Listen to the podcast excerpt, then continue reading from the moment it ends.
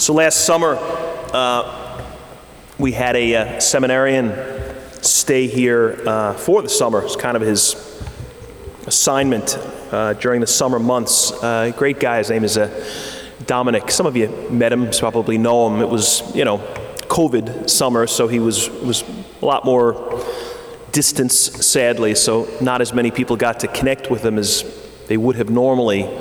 He's now a priest, and um, I was talking to him. He was ordained in uh, June. I was talking to him maybe about a month later, just asking how things were going, and uh, he's doing great. Um, but it was all about firsts, you know getting ready for the, the first funeral that he would have to do. And uh, I don't think he had yet done a wedding, so he was kind of talking about that. And kind of everything's new. It's like the first time doing all these things. And it got me thinking about uh, my first couple of weeks, I guess, or as a uh, months as a priest. Um, and I don't, really, I don't really remember. Uh, it's kind of strange. Like I don't. I remember my first mass, but I don't really remember my first uh, funeral. I think it was one in, in the parish. Uh, I don't remember my first wedding either. Um, but I'll tell you about the, the one that I, the first one that I remember, that makes sense. This wasn't my first wedding, but it's the one that I, I remember, uh, at least from the beginning. And it was for uh, a college roommate uh, he was engaged and he asked me if I would perform the ceremony. Um, and I did. And uh, I remember um, being at the rehearsal dinner the night before, and we're in the restaurant, and we were sitting opposite, I was sitting opposite the mother and father of the bride. He had, uh, the, the, father of the bride had Lou Gehrig's disease. And uh, they were both pretty young. They were probably about, maybe about 50 years old, both of them. And uh, I remember just being, you couldn't help but notice it. He just, uh, it was very, very hard to understand him. His, his voice had become uh, very much affected, I guess his throat really, so his speech was uh, very kind of garbled. So it was tough. He'd ask a question, he'd say something to me, and I didn't, he, I didn't understand. I couldn't he- figure out what he was saying, so I'd I'd ask him to repeat it, and he'd repeat it, and I still didn't understand it, that kind of awkward th- thing that happens. Uh, but his wife was amazing. She was kind of there every step along the way. I think as soon as she knew that I wasn't really going to understand him, she, she translated. She understood everything he said. But it was great. I think she was kind of waiting, hoping, you know, that I would understand it so she wouldn't have to get involved. But then she was ready to get involved. I remember when the food came out, uh, she took his plate and started cutting up his meal into very small pieces. I guess the concern was that he would, might choke on the food, and it was just such a given, like her presence to him. It was really beautiful. Uh, he was able to feed himself, but she was just so there. And uh, anyway, it was an odd kind of combination of emotions. I mean, it was very, very sad, but also very beautiful, you know, in, at the same time, in the same moment. I remember being back at the hotel and I was trying to get ready for the next day, which was the, the wedding, and trying to get uh, ideas for the homily together, and kept thinking about this couple, the parents of the bride, and was being distracted by them. And then at a certain point, it kind of dawned on me you know, they're not a distraction from the homily. They really are the homily. Like their example is why marriage is holy. What I saw in them in that restaurant is why marriage is a sacrament. It's why God is all over a Christian marriage. When marriage is done right, like God is so there. Anyway, I um, kind of tried to, that became the theme without getting explicit about that couple. Um, remember hearing about a, uh, a couple here in town during COVID. You heard all these stories about elderly couples who, uh, one, of the, one of the two was now in a nursing home, and because of the pandemic, they weren't able to be together. And a friend of mine was telling me about a couple uh, who lived here in town, but the, the husband was now right next door at Grandel.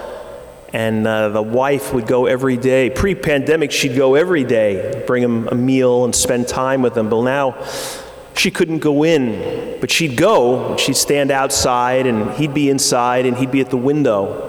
And they'd both be on their phones talking to each other. Um, you know, you could say, well, why don't you just stay at home and be on the phone? Of course not. Like they just, they were going to be as close, she was going to be as close to him as, as was allowed. Um, same thing. It's like just like I just think like these inspiring stories. It's a great one, and I know I've mentioned this before. I love it. It's um, a story about the uh, the Olympics in 1924. Canoe racing was the uh, particular competition, and this the American team was supposed to. They were favored. They were supposed to win the gold, and the uh, the captain of the team is this guy. His name is Bill Havens. Anyway, he finds out that his wife is pregnant and she's actually going to be due right kind of like in the middle of when the Olympics would be happening in France. This is 1924. I mean, you couldn't jump on a plane in the morning and be home in the afternoon. I mean, you're taking, you're taking a ship across the Atlantic, so it would be days. So he had this dilemma, you know, does he forego the Olympics, this dream? You know, he, he, was, he was thinking of the Olympics before he even met his wife. This went back a long way. Do you, do you miss out on that?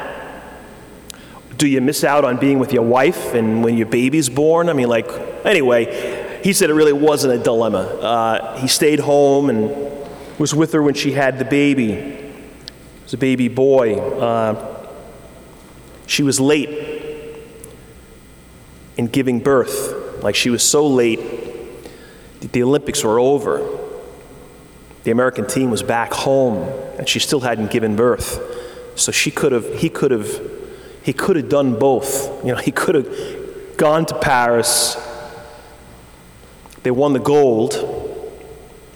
Could have won the gold and then be home. But I mean, of course, he didn't know when the baby would be due. He was always asked about it, like, do you regret it? Gold medal, how many chances do you have at that? And he said he never, never regretted it at all. He knew that that's where he needed to be. That's where he wanted to be. Did he, did he regret not winning a gold medal? Well, yeah, I'm sure he did, and not being able to compete. You know, how could he not? But not to the point where he regretted the decision. Anyway, it's a great sequel to the story. That story, I told you they had a baby boy. His name is Frank. 28 years later, it's now 1952, and the son is in Finland at the 52 Olympics. And he telegrams his father, and he says this Dad, I won. I'm bringing home the gold medal you lost while waiting for me to be born. He just won the gold medal, same competition. I mean, how do you not be inspired by those kinds of stories? You know what I think is common to all of them? Whether it's my wedding experience or the couple next door or that Olympic story, they're all about promises. They're all about promises that people made to each other and they're powerful. It's like this power in promise.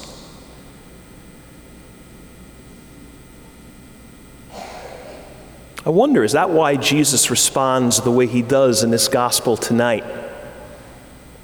Why is he so defensive of marriage? Why is he so kind of protective of marriage? I mean, think about it. Like, when you, what are the things that we defend? What are the things that we protect and honor? Important things, necessary things, things that are true. Like, we do defend them, we do protect them. Maybe that's why in this gospel tonight, like, he doesn't really budge when he's asked about marriage and divorce and remarriage. This whole question, which is sent his way, he's like, he says, Well, what did Moses say? And they said, Well, Moses said actually, you, you know, you can get a divorce. And he says, Well, I don't think that's true. I don't think he was right. Man, why does he dig his heels in? It's kind of out of character. I mean, Jesus was always kind of, he was never really like letter of the law, right? Wasn't he more spirit of the law? I mean, he was obviously believed in the law, but kind of what the law, the value of the law. It doesn't have to be every piece of it. And he was also famous for being the guy who said at times, hey, at times you can't follow the law. Circumstances, situations sometimes get in the way of following the law. This past week, one of the, one of the weekday masses, it was the story where he, uh, he sends the, the 12 apostles out, kind of their marching orders. This is how I want you guys to go out and preach the gospel. And it's the whole list of the things you should do, do's and don'ts what to bring, what not to bring. Basically, it's like pretty much bring nothing. Travel light and rely on other people and their generosity and their hospitality. And if they slam the door in your face, fine, move on, wipe the dust from your shoes and go somewhere else. It's interesting in that list of, you know, do's and don'ts, twice he says, he says, he talks about food Two different times, like twice in three sentences, he goes, If you go to a house and they serve you food, eat the food. Eat whatever they serve you. And I'm thinking, thinking like, okay, I'm not even sure why he'd say it once, let alone twice. Like, what's with the, the food talk? It's like eat your vegetables kind of stuff? I don't think it was that. I suspect it was this. Religion and food had become very connected. There were foods that, you know, if you were a Jew, it was like you couldn't eat because it was unclean, it was a sin. So you'd run the other way if somebody was serving certain kinds of food. And Jesus is saying, you know what? Don't get hung up on that. That's not essential. That's really not that big a deal. God doesn't really care so much what we're eating, He cares more about our heart, what we do, and how we live, not so much what we eat. So don't sweat the small stuff. If you go into a house and they're not eating the food that we're really supposed to be eating, don't worry about it. Just talk about me. Let them know who I am, because that's really all that matters. Don't sweat the small stuff. Well, it looks like in this gospel, he's saying marriage is not small stuff, it's big stuff. It's critically important stuff. I think it's sort of the, the difference between happy lives and incomplete lives. It's the difference between fulfillment and just not being on your game, knowing something's not right in your life. When our family life is messed up, we're messed up. And maybe that's why he was saying, like, no, like, this is, a, this is so important. Now, you know, was he saying no exceptions, no, no circumstances where somebody who's in a marriage should, should get out? There's never, I mean, of course he, of course he wasn't saying that. We all, at least I know as a priest over a lot of years, I can tell you, sadly, a lot of examples of people who stayed in marriages they should have gotten out of. Eventually they did in most cases, but they waited way too long. Their intention was good, their heart was in the right place, but it was toxic. It was wrong. It wasn't marriage. It wasn't holy. It wasn't healthy. It wasn't Christian. It was messed up. And I'm sure Jesus would be like, run for the hills. This is not the way life is supposed to be. And then you look at kids who grow up in that house and the collateral damage, the damage that's done because, man, I, I lived in a little bit of a crazy house. And you know what? My, my, you know, my instinct about the way mothers and fathers should act and husbands and wives should treat each other is a little off. My instinct isn't great because I didn't have great teachers. Think of the, think of the good teachers you've had in whatever. Think of the bad ones. I'll tell you this much when I go out to eat, and if I'm picking up the bill, you know what I have to have with me? Is the calculator on my phone. Because my stink at math. And I know why. Maybe partly it's because I just I'm just not that good at it. But I think there is a particular reason. Because for a couple of really important years, I had terrible math teachers. Three years in a row, two years it was the same teacher in high school. And it was this teacher that was shot she should have retired 10 years before.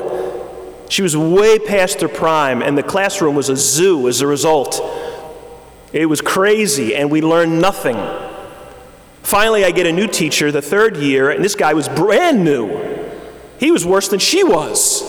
So for three years, like I learned very little math. And because of that, I'm pretty lost when it comes to crunching numbers in my head. Our teachers matter. So if you grew up in a house where, like, man, I,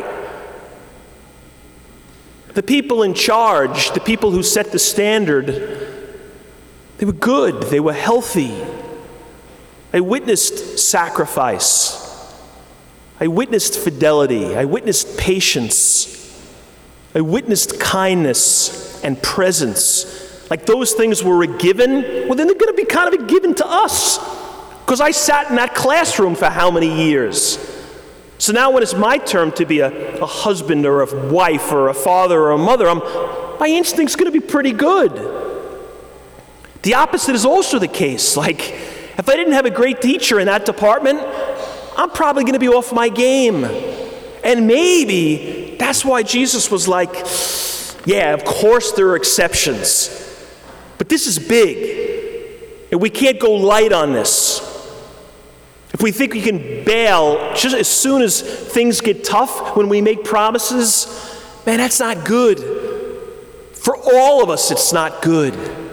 I mean, I'm thinking about when I, when I worked in the, in the high school years ago. You know, the kind of the troubled kid, the kid who was in trouble a lot, the kid who was a little strange, the kid who, you know, was unpredictable and kind of alone and didn't seem to connect socially. It's like, man, what's going on with this kid? Well, I realized after a year or two, man, like, look at home. Nine times out of ten, it was like, now I know why. I met mom and dad. It's like the Addams family at home. It's crazy at home.